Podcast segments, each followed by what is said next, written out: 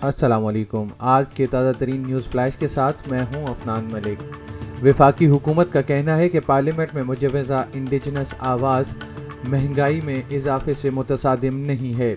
Victorian حکومت نے دو ہزار چھبیس کی دولت مشترکہ کھیلوں کی میزبانی منسوخ کر دی ہے۔ اب خبریں تفصیل کے ساتھ۔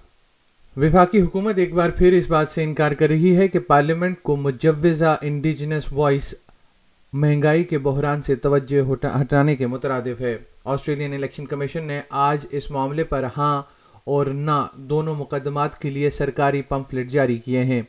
ریفرینڈم کے لیے کیس پمفلٹ میں اس بات پر زور دیا گیا ہے کہ انڈیجنس وائس پارلیمنٹ میں انڈیجنس آسٹریلین باشندوں کی اگلی نسل کو کون سے مواقع فراہم کرے گی۔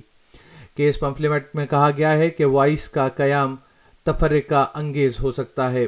وزیر ماحولیات تانیہ پلبسک نے کہنا ہے کہ حکومت کو معاشی ضروریات اور وائس میں سے کسی ایک کا انتخاب کرنے کی ضرورت نہیں ہے۔ دوسری جانب، وکٹوریا اب دو ہزار چھبیس کے کامن ویلتھ گیمز کی میزبانی نہیں کرے گا۔ وکٹورین پریمیئر ڈینیل اینڈیوز کا کہنا ہے کہ حکومت نے ابتدائی طور پر سوچا تھا کہ اسے میلبرن اور ریجنل وکٹوریا دونوں میں ہونے والی گیمز پر دو اشاریہ چھ بلین ڈالر خرچ کرنے ہوں گے۔ ان کا کہنا ہے کہ اب ان پر کم از کم چھ سے سات ارب ڈالر لاگت آئے گی اور یہ بہت زیادہ ہے۔ اینڈیوز کا دعویٰ ہے کہ اخراجات میں اضافے کا معقول اندازہ نہیں لگایا جا سکتا۔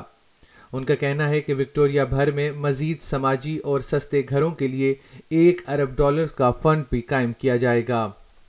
اس کے ساتھ ہی آج کا نیوز فلیش ختم ہوا۔